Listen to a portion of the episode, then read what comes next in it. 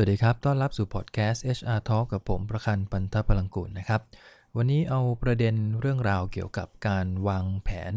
กำลังคนมาคุยกันสักนิดหนึ่งนะฮะ แม้ว่าในปีนี้เนี่ยนะครับจะมีเหตุการณ์เกี่ยวกับโควิด -19 ซึ่งมันก็ส่งผลกระทบต่อเรื่องของการบริหารทรัพยากรบุคคลของแต่ละองค์กรเนี่ยค่อนข้างจะมาก โดยเฉพาะเรื่องราวเกี่ยวกับการลดจำนวนพนักงงานลง นะรวมถึงการที่อาจจะไม่ถึงการเลิกจ้าง เพียงแต่ว่าให้หยุดการทำงานหรือว่าไม่ต้องมาทำงานโดยที่ไม่ต้องรับค่าจ้าง เพียงแต่ว่ายังเป็นพนักงงานของบริษัทอยู่ ก็จะมีหลากหลายวิธี แต่ก็ยังมีอีกหลายองค์กรทีเดียวนะครับ ที่เรียกว่าค่อยๆ ฟื้นตัวกลับมาในช่วงนี้แล้วก็มีการวางแผนอัตรากำลังคนในปีถัดไปเหมือนกันว่า ในปีถัดไปเนี่ยเราจะต้องมีอัตรากำลังในการบริหารจัดการธุรกิจของบริษัทเนี่ยสักแค่ไหน ก็มีหลายคนที่พยายามที่จะหาโมเดล หาสูตร ในการวิเคราะห์อัตรากำลังในปีถัดไปเนี่ยมาใช้ ซึ่งหลายแห่งที่ผมได้มีโอกาสเข้าไปพูดคุยกับทาง HR เนี่ยก็ยังมีเยอะทีเดียวนะฮะที่เอาโมเดลตั้งแต่สมัยก่อนเนี่ยมาใช้ในยุคนี้ซึ่ง จะบอกว่าใช้ไม่ได้เลยมันก็ไม่ใช่ เพราะว่าในยุคหนึ่งเนี่ยในการวิเคราะห์อัตรากำลัง ถ้าทุกท่านพอที่จะทราบอยู่เนี่ยนะฮะเรามักจะนึกถึงสภาพของกระบวนการทำงานพูดง่ายๆมันคือสูตรของ productivity นั่นแหละครับว่าพนักงงานต่อหนึ่งคนด้วยจำนวนชั่วโมงการทำงานเท่านี้ต่อปีเนี่ยด้วยผลลัพธ์ที่เราคาดหวังเป็นจำนวนเท่านี้ต่อปี สุดท้ายแล้วเราจะต้องใช้พนักงงานสักกี่คนบวกลบ ซึ่งสูตรนี้มันมันสามารถจะคำนวณได้เพียงแต่ว่าเรื่องของอัตรากำลังในการคำนวณพวกนี้มันอาจจะไม่ได้ผลลัพธ์ที่ออกมาตายตัวเป๊ะๆเพราะว่ามันจะมีเรื่องของปัจจัยภายนอกเข้ามาเกี่ยวข้องอยู่ค่อนข้างเยอะ แต่อย่างน้อยมันก็ได้เห็นภาพคร่าวๆถูกไหมครับ เพียงแต่ไอ้สูตรนี้ปัจจุบันนี้มันใช้ค่อนข้างจะลำบาก เพราะว่ามันมีเหตุการณ์มันมีปัจจัยภายนอกเข้ามาเปลี่ยนแปลงวิธีการคิดคำนวณอัตรากำลังเนี่ยเยอะมาก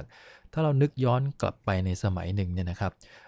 ถ้าเรามองภาพโรงงานหรือมองภาพกระบวนการทำงานที่ค่อนข้างจะคงที่เนี่ยเราจะเห็นเลยว่าปริมาณงานต่อปีมันพอจะมองออก นะว่าในการสมมุติว่าเรื่องของการผลิตเนี่ยมันค่อนข้างชัดเจนว่า 1 ปี เราต้องผลิตสินค้าได้ทั้งหมดกี่ชิ้น ถูกไหมฮะ แล้วก็ปีหน้าถ้าเป้าหมายสูงขึ้น นั่นแปลว่าจำนวนสินค้าที่เราต้องผลิตเนี่ยมันจะต้องมีจำนวนมากขึ้น ซึ่งจำนวนผลิตมันก็จะไปผูกกับเรื่องของเวลาที่ต้องใช้ต่อชิ้นไอเวลาตรงนี้ก็จะไปผูกกับเวลาของพนักงงานต่อคน เพราะฉะนั้นถ้าปีหน้าจำนวนสินค้าเพิ่มขึ้นเท่านี้ชิ้น นั่นแปลว่า กำลังคนที่อยู่ในสายการผลิต จะต้องเพิ่มขึ้นกี่คน ตรงนี้มันคำนวณได้ไม่ยากเพราะในยุคหนึ่งเรายังใช้คน ในการทำงานก็คือใช้แรงงานตรงๆเลยในการทำงาน แต่ในยุคนี้มันมีปัจจัยเข้ามาเกี่ยวข้องเยอะอย่างเช่น เรื่องของเทคโนโลยีที่ทันสมัยเนี่ยนะครับ ยุคนี้มีเรื่องของโรบอติกหรือโรบอทเข้ามาช่วยในการผลิตตรงนี้เยอะมากขึ้น เพราะฉะนั้นเราจะใช้สูตรเดิมในการคำนวณเนี่ยมันเป็นไปไม่ได้ละมีอยู่โรงงานหนึ่งที่ผมเข้าไปช่วยเมื่อ 2-3 เดือนที่ผ่านมาเขากำลังจะ หาอัตรากำลังปีหน้า HR ก็เอาเนี่ยฮะสูตรนี่แหละครับในการคำนวณซึ่งพอเอามาให้ผมดูผมมีความรู้สึกว่ามันไม่น่าจะใช่ เพราะว่า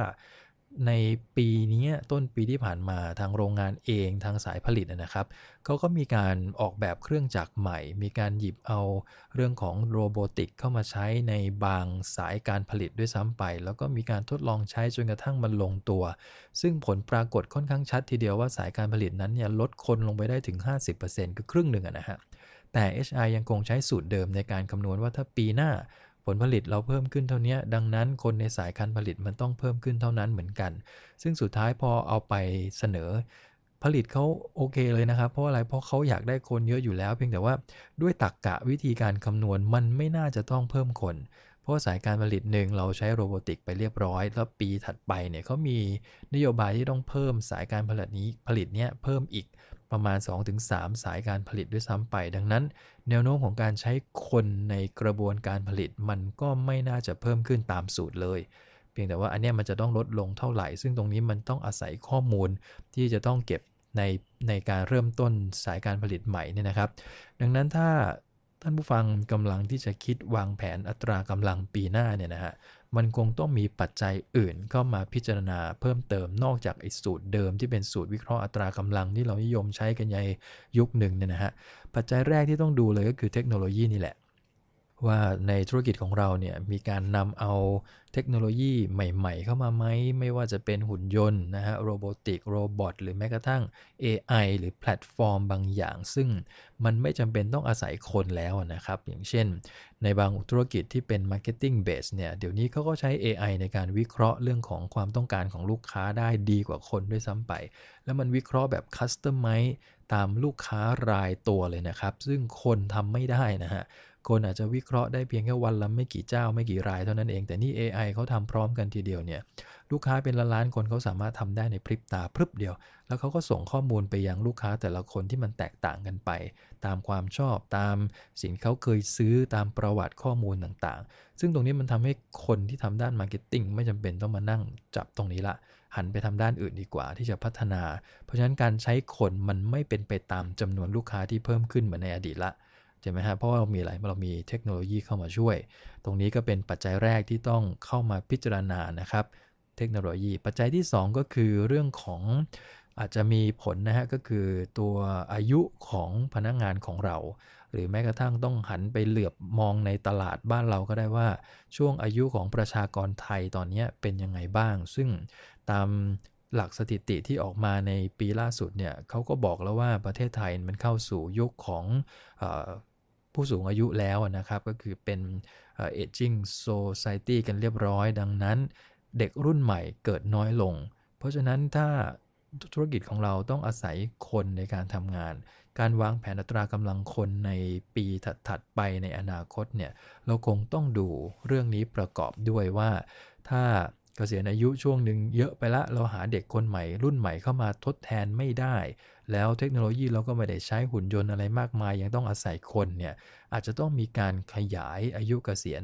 หรือต้องวางแผนเกี่ยวกับการใช้คนที่มีอายุมากขึ้นในองค์กรของเราให้มันคุ้มมากขึ้นนะครับ เพราะว่าในเด็กรุ่นใหม่อย่างที่บอก องค์กรเต็มบ้านเต็มเมืองไปหมดบริษัทเต็มไปหมดเลย ต้องการคนทำงานแต่คนในตลาดมันมีน้อยลง ราะฉะนั้นสิ่งที่ HR จะต้องคำนึงให้ชัดเจนมาก ๆ เลยก็คือ ช่วงอายุของพนักงงานในบริษัทเราเนี่ยในอนาคตมันจะมีประเด็นไหม ช่วงนี้แต่ละปีจะมียอดคนที่จะต้องเกษียณอายุสักกี่คน คนกลุ่มนี้เราจะจ้างต่อได้ไหม หรือถ้าจ้างต่อไม่ได้ เราจะหาคนใหม่อย่างไร ตรงนี้ต้องเอามาอยู่ในข่ายการพิจารณาด้วยเช่นกันนะครับ ปัจจัยที่ 3 ก็คือเรื่องของลักษณะการจ้างงานแบบใหม่ ซึ่งปัจจุบันนี้มันมีวิธีการจ้างงานแบบใหม่ ๆ ค่อนข้างเยอะ อย่างที่หลายท่านอาจจะเคยได้ยินคำว่า gig economy นะฮะ หรือไม่ก็เรื่องของ freelance นะครับ หรือ outsourcing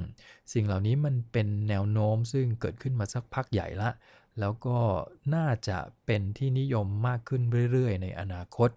คือธุรกิจหนึ่งเนี่ยในอดีตเราอาจจะมองว่าจะต้องมีทั้ง supporting function ทั้งขาย ทั้งผลิต แล้วก็ส่วนที่อยู่แนวหน้ากับส่วนที่อยู่ support แต่ในลักษณะการบริหารธุรกิจในยุคนี้นะครับ ถ้าท่านลองสังเกต SME หรือแม้กระทั่ง Startup เนี่ยนะฮะเขาจะมีแค่เพียงหน่วยงานที่เป็น core function คือเป็นหน่วยงานหลักของเขาเท่านั้นแหละ ส่วน supporting function ทั้งหมดไม่ว่าจะเป็น HR นะฮะบัญชีการเงินแมธุรการนะครับรถต่างๆ พวกนี้เขาเอาซอร์สหมดเลย